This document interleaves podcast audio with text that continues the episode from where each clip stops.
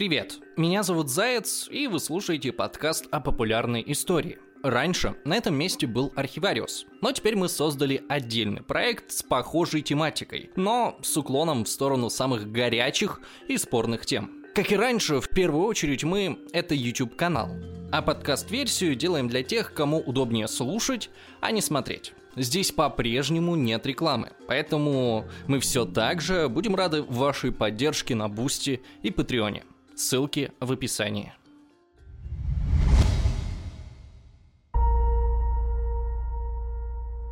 Привет! Каждый из нас с детства знает чуть ли не всю историю Второй мировой войны.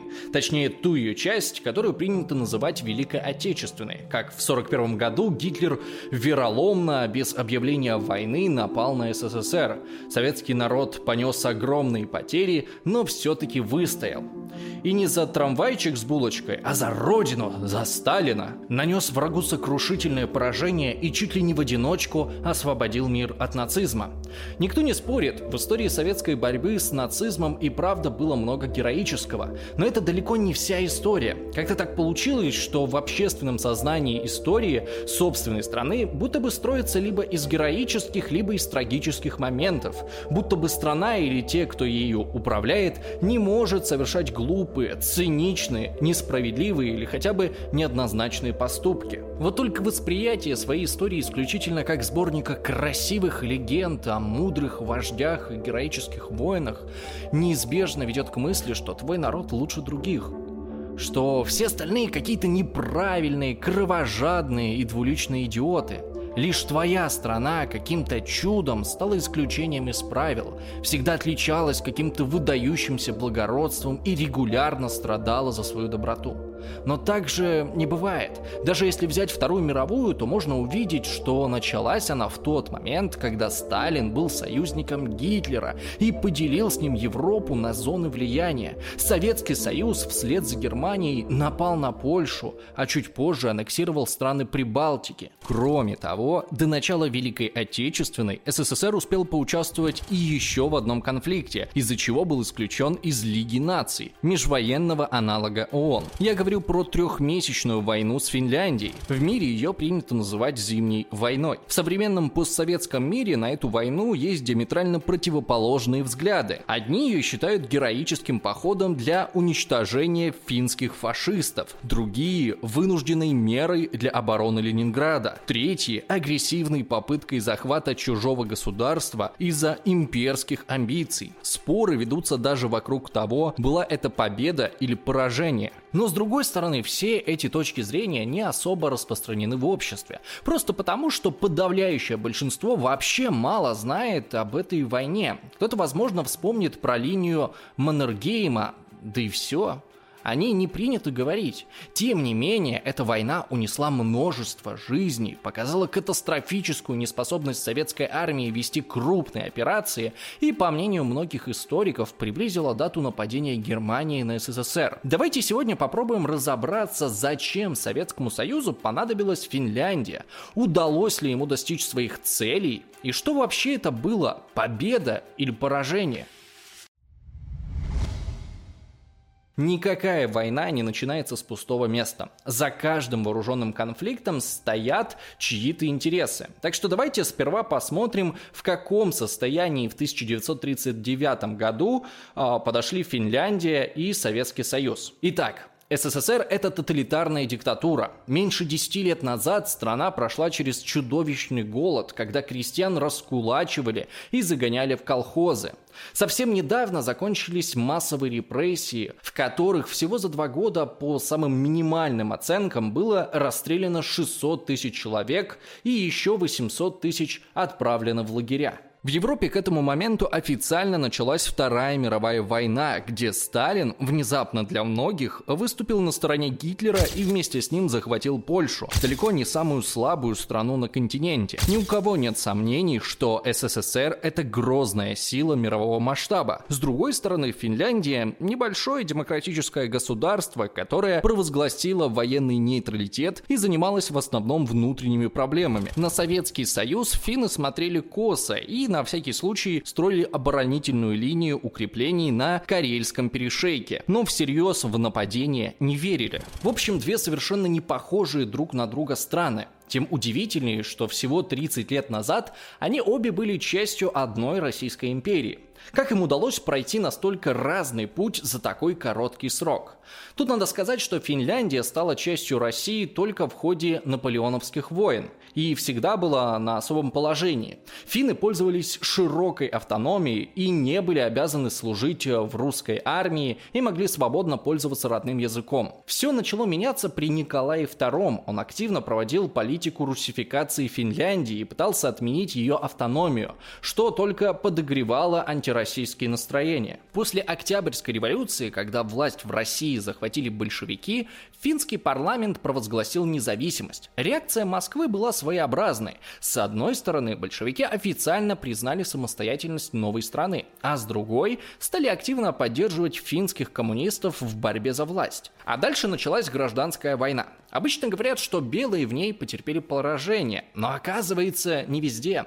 В Финляндии они победили, в основном за счет более опытных командиров под руководством царского генерала и героя Первой мировой Карла Маннергейма. На этом закончилась война, но не конфликт с Советской Россией. Уже тогда Маннергейм приказал начать строить первые укрепления, с которыми в будущем столкнутся советские войска. До 1920 года продолжались приграничные столкновения, пока в финском городе Татру не был подписан мирный договор, который установил границу между Финляндией и Россией точно так же, как она проходила во времена империи.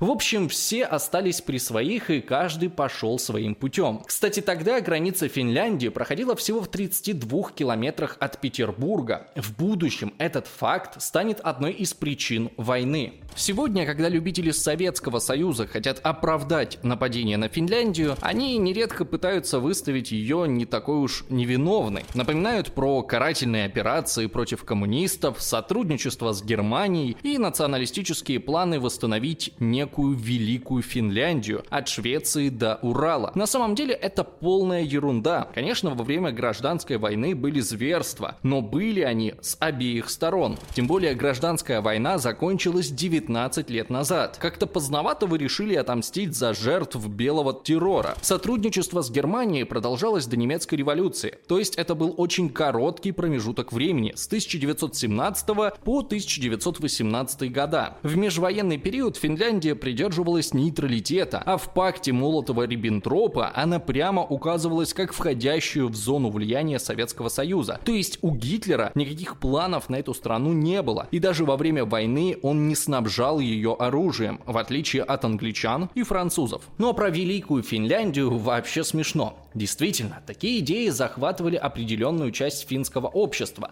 но они никогда не были особо популярны, и уж тем более о Великой Финляндии не мечтал никто из руководителей страны. Эти идеи продвигало патриотическое и националистическое движение Лапуа, но его высшим политическим достижением было 14 мест в парламенте из 200.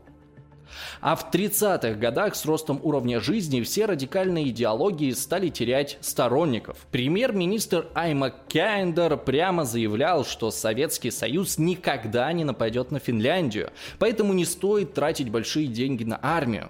Так что к началу Зимней войны Финляндия не была ни националистической, ни воинствующей и не сотрудничала с Гитлером. Более того, в 1932 году между СССР и Финляндией был подписан договор договор о ненападении. В общем, Сталин руководствовался совсем другими мотивами, когда готовился к войне. Во-первых, он считал несправедливым, что в Финляндии коммунисты потерпели поражение и продолжал видеть эти земли как законную собственность России.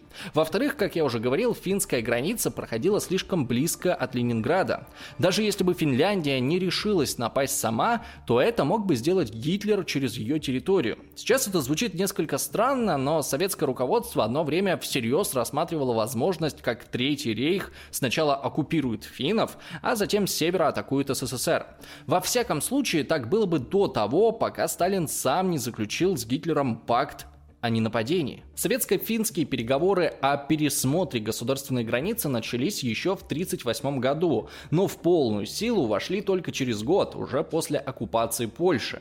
Оккупация прошла с такой легкостью, что, вероятно, Сталин окончательно поверил в мощь собственной армии и свою способность диктовать любые условия тем странам, которые назывались странами только по какому-то недоразумению, типа прибалтийских республик. Латвию, Литву и Эстонию Советский Союз заставил подписать договоры о дружбе и разместить у себя военные базы. Через год СССР полностью аннексирует эти республики.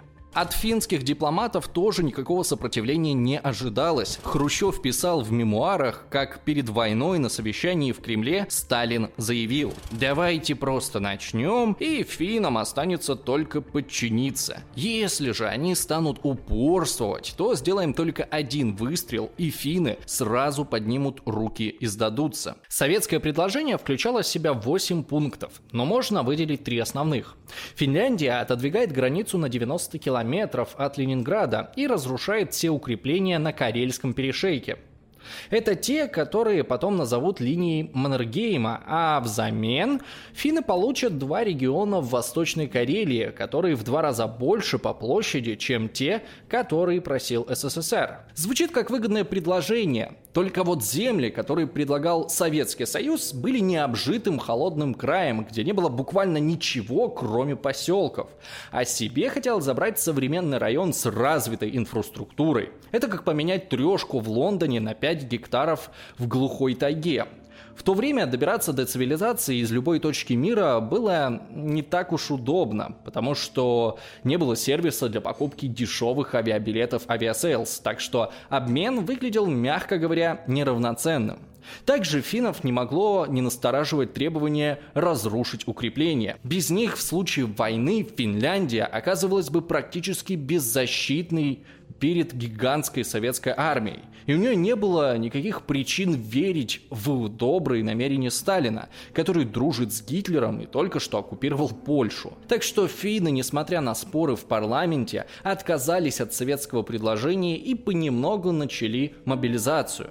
Впрочем, СССР начал мобилизацию еще до начала переговоров, а план нападения лежал на столе у советских генералов уже в сентябре, за два месяца до вторжения. Кстати, Финляндия до последнего не верила в войну. А тот самый Маннергейм, которого сегодня в России любят изображать чуть ли не главным пособником нацистов, настаивал на принятии советских требований, как минимум потому, что из-за сокращения военных бюджетов не особо верил в боеспособность финской армии. После очередного раунда переговоров финская делегация вернулась в Хельсинки в полной уверенности, что переговоры продолжатся. До войны оставалось две недели. И тут самое время порассуждать, как изменились войны в 20 и 21 веке. Раньше никому и в голову не приходило, что нападать на кого-то – это плохо. Подумаешь, ну, напал и напал. Захотел пограбить, отобрать кусок земли или доказать истинность своей религии.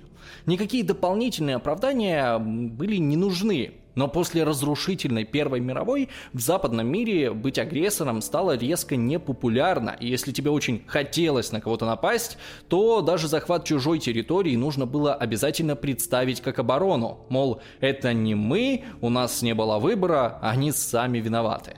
Короче, самый простой способ начать войну – это сказать, что они первые начали. Даже Гитлер нападение на Польшу начал с провокации. Диверсанты вермахта переоделись в польскую форму и инсценировали атаку на немецкую радиостанцию возле границы. Гитлер ввел войска в Польшу, но заявил, что это ни в коем случае не нападение на чужую страну, а всего лишь защита от польской агрессии. Примерно то же самое Сталин решил сделать с Финляндией. 26 ноября 1930 1939 года в поселке Майнила, недалеко от финской границы, раздались взрывы. Советский Союз тут же заявил, что финны обстреляли из пушек пограничный пост и убили трех солдат. Министр иностранных дел Молотов потребовал отвести финские войска на 20 километров от границы. Финляндская сторона ответила, что ни в кого она стрелять не могла, потому что у нее как бы в этом районе вообще нет артиллерии и призвала создать совместную советскую советско-финскую комиссию для расследования. Молотов назвал этот ответ враждебным актом, заявил, что СССР выходит из договора о ненападении и разрывает дипломатические отношения с Финляндией. Можем ли мы сегодня сказать, что на самом деле случилось 26 ноября в Майнере? С определенной долей вероятности, да, взрывы действительно были. Их слышали не только советские, но и финские пограничники. Но это была так называемая атака под чужим флагом. Грубо говоря, СССР обстрелял сам себя. Об этом говорят материалы из личного архива Андрея Жданова, одного из лидеров коммунистической партии в те годы. К тому же, недавние советские учения по атаке на Финляндию начинались с того, что финны обстреливают Майнило. Хочется сказать, Ой, как удобно. А что касается якобы жертв обстрела, то их, вероятно, не было. В советских ежедневных военных отчетах ничего не сообщалось об убитых в тот день. Как бы там ни было, 30 ноября 1939 года советские войска вторглись в Финляндию. Отдельно хочу заметить, что это было сделано без объявления войны. 21 дивизия общей численностью 450 тысяч человек. Один из советских военачальников, Кирилл Морецков, объявил, что вся финская кампания продлится не более двух недель. Солдат даже предупреждали, чтобы они по ошибке не пересекли границу с Швецией, а командующий Ленинградским военным округом заказал сочинить праздничную музыку для исполнения во время парада Красной Армии через Хельсинки. Но в итоге не будет ни двух недель, ни парада в Хельсинки, а будут три с половиной месяца позора и чудовищных человеческих жертв. Меньше чем через день после начала боевых действий советская авиация нанесла удар по столице Финляндии. Погибло тысячи человек и было разрушено 50 зданий. А на возмущенную критику со стороны мировой общественности все тот же нарком Молотов заявил, что СССР не бомбит мирные города, а сбрасывает гуманитарную помощь. После чего финны с грустной иронией стали называть советские бомбы хлебными корзинами Молотова. И придумали на них ответ – коктейли для Молотова, бутылки со смесью спирта, керосина и дегтя. Финские алкогольные заводы быстро освоили новое производство и за месяцы войны изготовили полмиллиона таких коктейлей.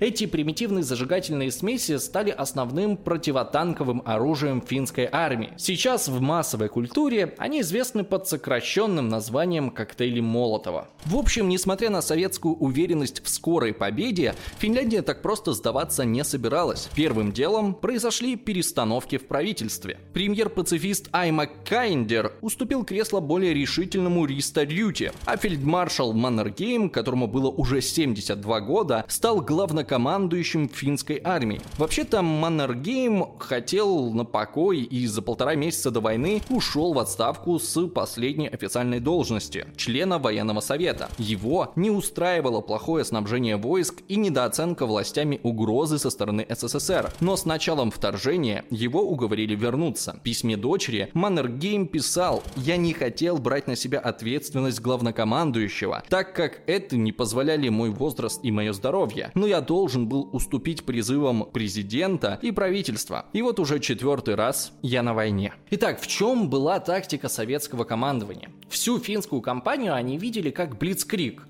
Было крайне заманчиво попробовать повторить действия немецкой армии в Польше, когда сюда удар, туда удар, танки идут в прорыв, бах-бах, противник не успевает даже опомниться, а ему уже подсовывают акт о капитуляции. Напасть планировалось одновременно по четырем направлениям. Первое – Карельский перешейк, узкий участок земли между Финским заливом и Ладожским озером. Солдаты должны были быстро прорвать линию укреплений и двинуться в город Виипуре. Это который сегодня называется Выборг. Перед войной он находился в составе Финляндии и даже был вторым по численности. Второе направление удара справа от Ладожского озера. Красная армия должна была обогнуть озеро с севера и ударить в тыл линии Маннергейма. Третье – через центральную Финляндию быстрым маршем пойти напрямую до Ботнического залива, чтобы разрезать страну напополам. И, наконец, четвертое – на крайнем севере планировалось захватить единственный финский порт в Баренцевом море и дальше вдоль шведской границы двинуться на юг к городу Рованами.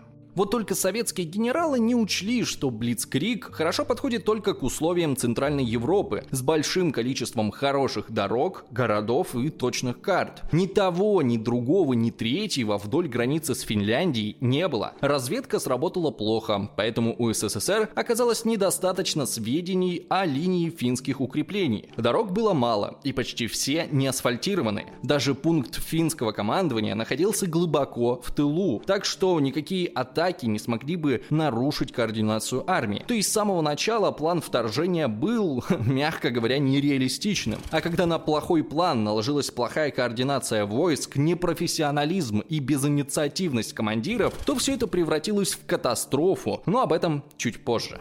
В общем, если с тактикой мы разобрались, то давайте попробуем разобраться с целями войны.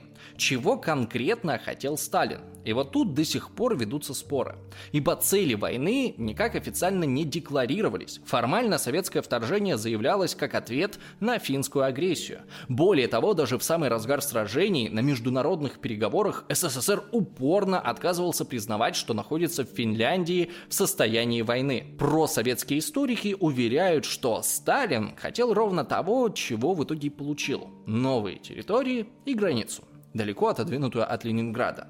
А если бы он планировал захватить всю Финляндию, то непременно бы это сделал. Другие специалисты указывают, что нет никаких оснований считать, что Сталин не хотел бы всю Финляндию. По логике внешней политики Сталина видно, что он стремится вернуть территории, которые раньше принадлежали Российской империи. Западная Украина, Польша, Прибалтика. Просто с Финляндией у него не получилось. Еще можно встретить мнение, мол, Сталин хотел решить вопрос границ мирным путем и до последнего откладывал вторжение, а глупые финны типа сами э, нарывались. Но тут важно понимать, что мирное решение для Сталина – это создание в Финляндии социалистического режима. То есть даже если СССР и не стремился включить всю Финляндию в свой состав, то как минимум планировал установить там марионеточное правительство. Естественно, под предлогом массовых просьб трудящихся, как потом и произошло в Прибалтике, где население в едином порыве внезапно проголосовало за коммунистов. У такого чуда есть простое объяснение. Оказывается, добиться нужного результата не так уж и сложно когда в бюллетене нет других кандидатов, а у тебя в стране стоят советские войска.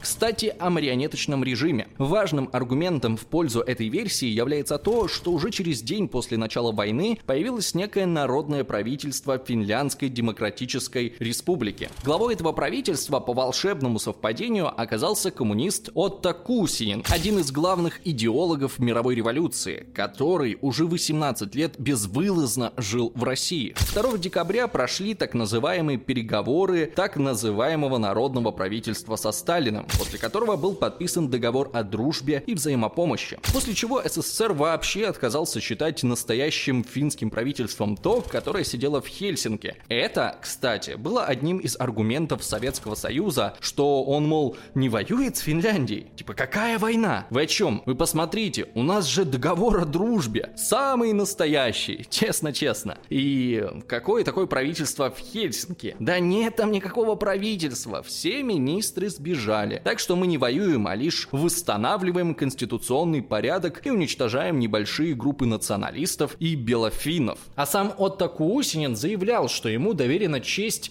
водрузить знамя Финляндской Демократической Республики на президентский дворец в Хельсинки. Так что с высокой долей вероятности можно утверждать, что если бы война прошла по плану Сталина, то Финляндию превратили бы в Советскую Республику. Чтобы настроить общество на победный лад, перед началом следующего рабочего дня на всех предприятиях Советского Союза прошли добровольно-принудительные митинги трудящихся в поддержку освободительного похода на Финляндию. Газета «Правда» приводила цитату простой работницы, которая выражала уверенность, что Красная Армия скоро вызволит финских братьев из белогвардейского ада, в котором они томятся вот уже 20 лет. Итак, 30 ноября на одном только Карельском перешейке 130 тысяч финнов противостояли вдвое большей советской армии.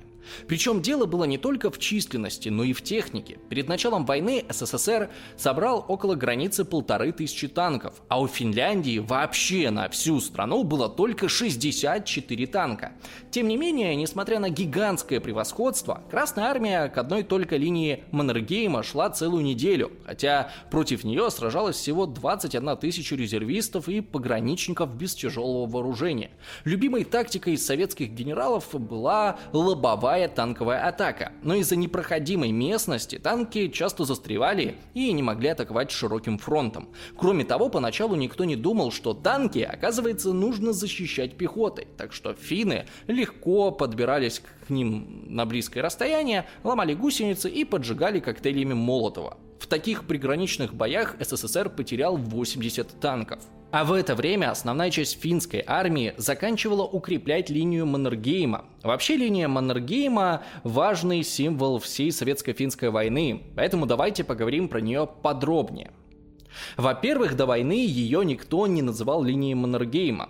Название впервые родилось уже во время сражений благодаря финским газетам – во-вторых, она была далека от завершения. Всего начиная с 20-х годов финны построили 221 опорный пункт вдоль Карельского перешейка. Но опорный не значит укрепленный. Даже самый защищенный участок линии имел только один железобетонный бункер на километр. В основном линия состояла из обычных траншей и легких полевых укреплений. А еще там практически не было артиллерии. Вообще, после Первой мировой создание неприступных оборонительных линий было в моде. Линия Мажино во Франции, линия Зигфрида в Германии, но по сравнению с ними финские сооружения выглядели как домик из соломы рядом с каменным замком. Достаточно сказать, что на всей линии Маннергейма было 100 бетонных бункеров, а на таком же по длине участке линии Мажино бункеров было 5800, которые к тому же были связаны подземными железными железными дорогами и обвешаны пушками по самую крышу. Тем не менее, финны удачно использовали местность и тактику так называемой гибкой обороны, когда по основным направлениям возможных танковых ударов ставились противотанковые заграждения, а за ними шла сложная система из рвов, траншей и колючей проволоки. В таких условиях советские солдаты были вынуждены атаковать окопы в лоб без поддержки бронетехники, словно в Первую мировую, и с таким же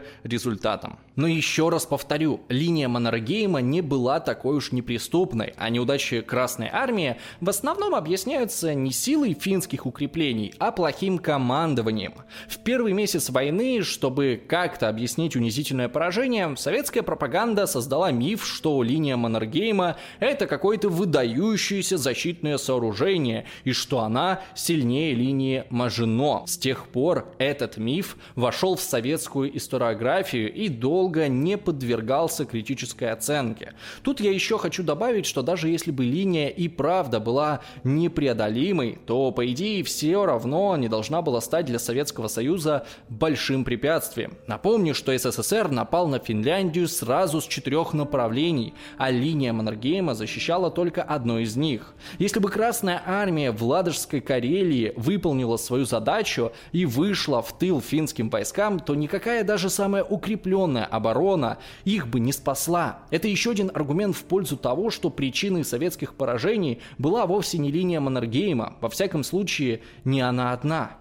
Советская армия подошла к линии 6 декабря, имея двухкратный перевес в живой силе. Артиллерия 40 часов обстреливала финские позиции, но, судя по всему, ни по кому особо не попала, так как била по площадям. Из-за отсутствия нормальной разведки советские командиры плохо представляли, где находятся основные огневые точки финнов, а потому в первой же атаке бросили пехоту прямо на пулеметы. Следующие две недели прошли в том же духе. Красная армия без какого-либо успеха упрямо шла шла в бесконечные лобовые атаки, теряет тысячи людей и десятки танков. Кстати, один раз танковый взвод все-таки сумел пробить брешь в укреплениях и ушел в прорыв. Но без поддержки пехоты танкисты потерялись в карельских лесах. Наугад тыкались финские доты и в конце концов были полностью уничтожены. Но если на карельском перешейке у финнов хотя бы были укрепления, то чем можно объяснить неудачи на других направлениях? Опять же, тут несколько причин. Для примера примера давайте возьмем продвижение советских войск на севере Ладоги. Там у Красной Армии было 90 тысяч солдат против 30 тысяч у финнов. И тоже огромное преимущество в технике. Но несмотря на это, Ладожское направление стало самым неудачным для СССР. Советская армия быстро уткнулась в реку Кола и простояла там всю войну в безуспешных попытках прорвать оборону. Во-первых, важную роль опять сыграло плохое советское командование. Часто красноармейцы атаковали финские позиции без разведки и артиллерийской поддержки. В другой раз целый день потратили на то, чтобы обстреливать пустой холм, с которого финны давно ушли. А еще важным фактором стала гораздо лучшая подготовка финских солдат к суровым зимним условиям. На этом участке фронта армия Финляндии состояла в основном из резервистов. Многим не смогли даже выдать военную форму, поэтому солдаты пошли сражаться в своей обычной зимней одежде, которая была достаточно теплая, чтобы пережить карельские морозы. Поверх одежды финны носили легкие белые плащи, которые делали их почти невидимыми на снегу. А советские солдаты в первый месяц войны вообще практически не использовали зимнюю маскировку и воевали в обычных темных шинелях, из-за чего прекрасно выполняли роль живых мишеней для финских снайперов. К слову, именно на ладожском направлении действовал знаменитый стрелок Семяхяюхя по прозвищу Белая Смерть. Официально считается, что он убил больше 500 солдат и командиров. Также советская форма не давала защиты от холода. В армии не было нормальных зимних палаток, из-за чего красноармейцы были вынуждены ночевать в импровизированных укрытиях. Еще до пересечения границы потери от отморожения в некоторых частях доходили до 10%. По подсчетам историка Григория Кривошеева, за три месяца войны Красная армия потеряла заболевшими и обмороженными 61 тысячу солдат. Лучшая подготовка и обмундирование позволили финнам по максимуму максимуму применять тактику партизанской войны. Они использовали тот факт, что советские войска могли двигаться только по немногочисленным узким дорогам. Финны их просто оббегали на лыжах и атаковали со всех сторон. Таким образом, советские войска разбивались на несколько небольших групп, каждая из которых попадала в окружение. Позже этот прием войдет в историю под названием «тактика Моти».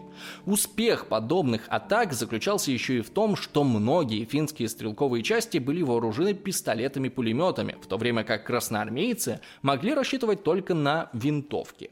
Самая крупная победа финской армии произошла в битве на Раадской дороге. Это было еще севернее Ладоги. И для финского командования нападение там стало полной неожиданностью. Две дивизии Красной армии получили приказ быстрым маршем преодолеть 200 километров и захватить город Оулу, чтобы разделить Финляндию пополам. Но что-то пошло не так. Советская колонна в 14 тысяч человек была почти полностью уничтожена на узкой лесной дороге. Сначала одно небольшое финское подразделение заблокировало дорогу, а потом другое перерезало путь к отступлению, пересекая любые попытки прорвать окружение. В итоге в многодневной битве СССР потерял больше 7 тысяч человек, а финны всего 400. В руки финнов попали десятки танков, пушек, боеприпасов и лекарств. Еще один интересный факт из этого сражения состоит в том, что советы были настолько уверены в победе, что вместе с войсками ехал военный оркестр со знаменами и инструментами. Очень что-то напоминает.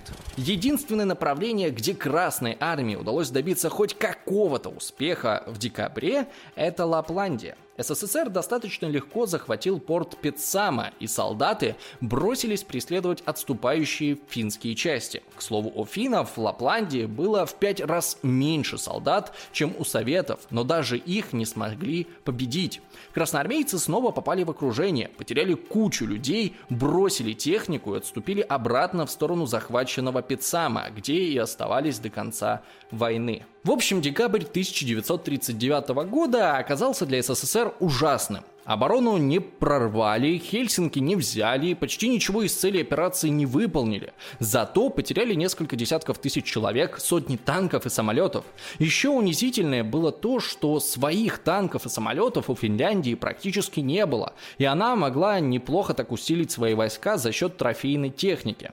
После провала первого этапа войны Сталин поменял командующего советскими войсками. Семен Тимошенко пришел на смену Клименту Ворошилову. На На фронте наступила пауза. Ну, то есть как пауза? В течение января не было никаких крупных сражений, но советская артиллерия и авиация регулярно обстреливала финские позиции и города. На один только Виипуре было сброшено 12 тысяч бомб, что почти сравняло его с землей. Несмотря на это, советская печать продолжала утверждать, что ни один из гражданских объектов Финляндии не пострадал даже случайно.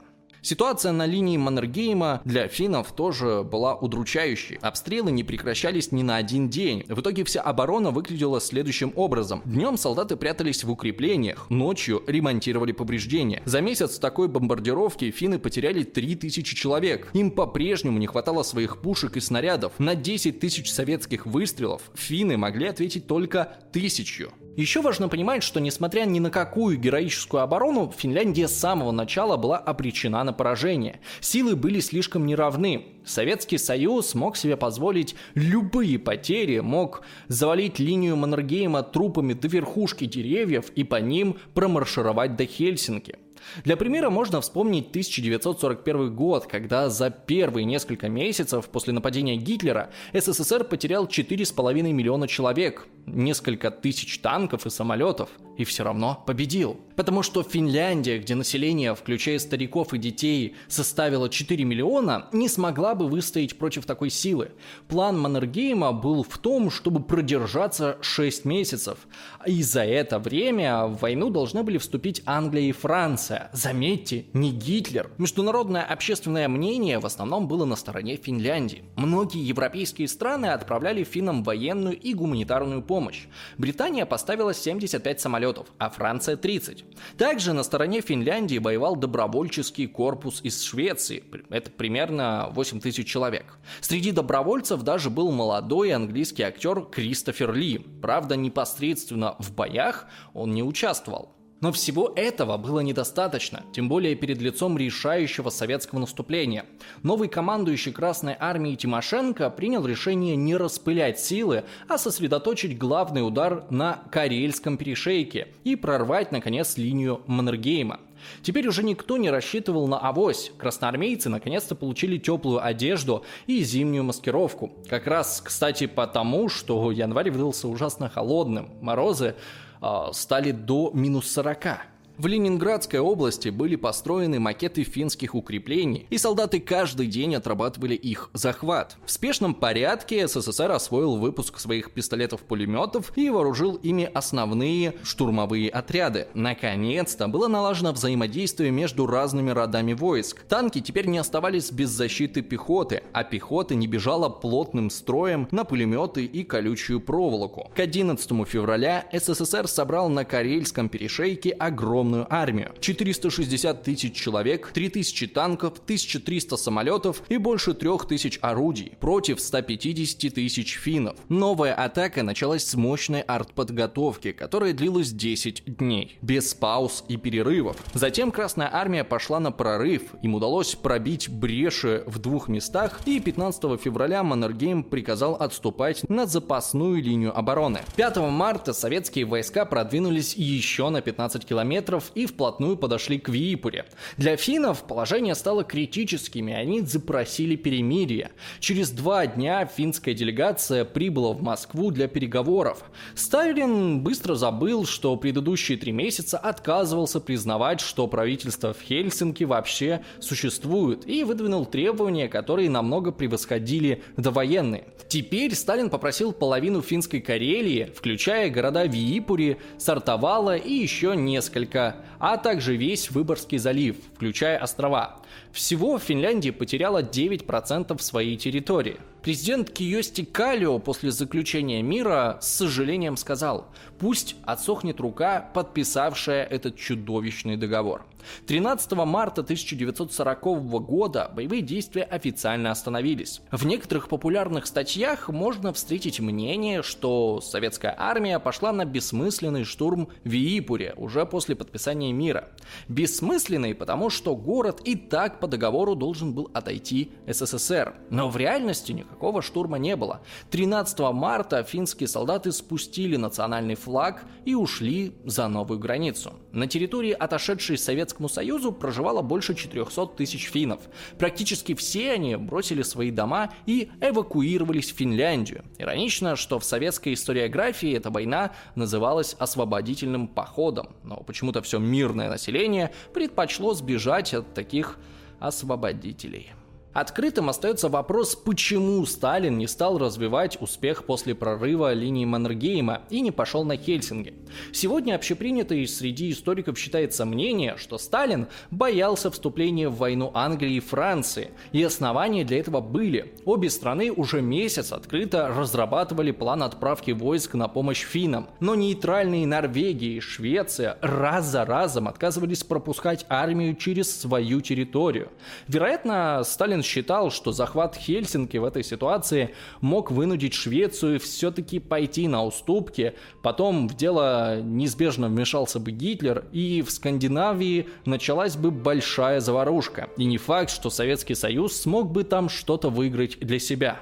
Также есть вероятность, что СССР недооценивал усталость финских войск. Если бы война продолжилась, то вскоре начал бы таять снег, и советские танки рисковали застрять в карельских болотах. Как бы там ни было, война завершилась победой Советского Союза. Впрочем, такой, что о ней особо не вспоминали. До распада СССР эту войну вообще не было принято называть войной. Только финский освободительный поход Красной Армии, борьба с белофинами и отражение финской агрессии. А целью было всего лишь обеспечение безопасности Ленинграда. В ходе отражения этой так называемой финской агрессии Советский Союз потерял примерно 150 тысяч солдат убитыми и пропавшими без вести против 26 тысяч убитых у Финляндии. После заключения мира Финляндия вернула в СССР 5,5 тысяч советских пленных, но на родине их ждал э, холодный прием. 4,5 тысячи солдат отправили в лагеря, а 232 человека расстреляли. По итогу кажется, что из этой войны мало кто сделал правильные выводы. Гитлер, который до этого рассматривал Советский Союз как серьезного противника, решил, что это колос на глиняных ногах и к тому же без головы. А Сталин поразил поразительным образом остался в плену иллюзий о всемогуществе Красной Армии. Весной 40 -го года он много раз шутил, мол, русским царям, начиная с Петра I, потребовалось 100 лет для присоединения Финляндии, а СССР справился за три месяца. Вот цитата. Наша армия стала крепкими обеими ногами на рельсы новой, настоящей советской современной армии. Мы победили не только финнов, мы победили еще и их европейских учителей. Немецкую технику победили, английскую технику победили, французскую технику победили. Не только финнов победили, но и технику передовых государств Европы. Мы победили их тактику, их стратегию. Хотя, как по мне, сложно считать успешной победу, когда твоя армия потеряла в 6 раз больше людей. Кроме того, эта война нарушила нейтралитет Финляндии. Там не были сильны националистические настроения. До войны финны и не думали о союзе с Третьим рейхом и больше надеялись на помощь Англии и Франции. Но сейчас, желая вернуть утраченные территории, они легко пошли на сотрудничество с Гитлером. Это сказалось и на судьбе Ленинграда. Сталин напал на Финляндию, чтобы защитить город, но в итоге сделал так, что финны приняли самое прямое участие в его блокаде. А если бы Финляндия так и оставалась нейтральной, то немцам не удалось бы окружить Ленинград чисто по географическим причинам, и десятки тысяч людей не умерли бы от голода. Впрочем, история не имеет сослагательного наклонения. Что сделано, то сделано. Жаль только, что эта война даже сегодня практически никак не осмыслена российским обществом. Не в том смысле, что о ней много мифов, а в том, что они просто очень мало знают. Типа, ну да, была такая война, линия Маннергейма, суровые морозы, но мы в итоге победили и дали финнам по зубам. А чё? Так им и надо. Нефиг было с Гитлером сотрудничать. Но надеюсь, после этого ролика вы убедились, что все было далеко не так просто – и кто не знает своей истории, рискует ее повторить. Спасибо за просмотр, надеюсь, вам понравилось, вы поставите лайк и напишите какой-нибудь комментарий для продвижения этого видео. Также не забывайте подписываться, здесь вас ждет еще много интересных роликов на спорные исторические темы. А если вы можете и хотите поддержать наш канал деньгами, то в описании есть ссылка на Patreon и Boosty и криптокошельки. Кроме всяких приятных бонусов, спонсоры канала могут голосовать на тему следующего видео. Ну и как обычно, я хочу поблагодарить тех, кто уже помогает нам на Патреоне и Бусте. Это Влад, Сергей Владимиров, Владислав Яковлев, Николай Грищенко, Водолей, Алексей Суис, Артем Буйлук, Юлия Вильянин, Денис Романов, Владимир Тихарь и 33 шальных узбека и вот эти замечательные люди – а также не забывайте подписываться на наш телеграм-канал, где мы публикуем фильмы, которые использовали в видеоряде, ну и в целом чуть ближе общаемся с аудиторией. Также приходите а, на прямые эфиры, которые обычно проходят в конце месяца. Ну и если хотите, подписывайтесь а, на мой личный инстаграм. А, с вами был Заяц и компания. Всем спасибо, всем пока. Finlandia, sinne taas matkalla oli Iivana. Kun Molotoffi lupasi on kaikki haroshi. Huomenna jo Helsingissä syödään maroshi. Anjet Molotov, Anjet Molotov, valehtelit enemmän kuin itse Bobrikov.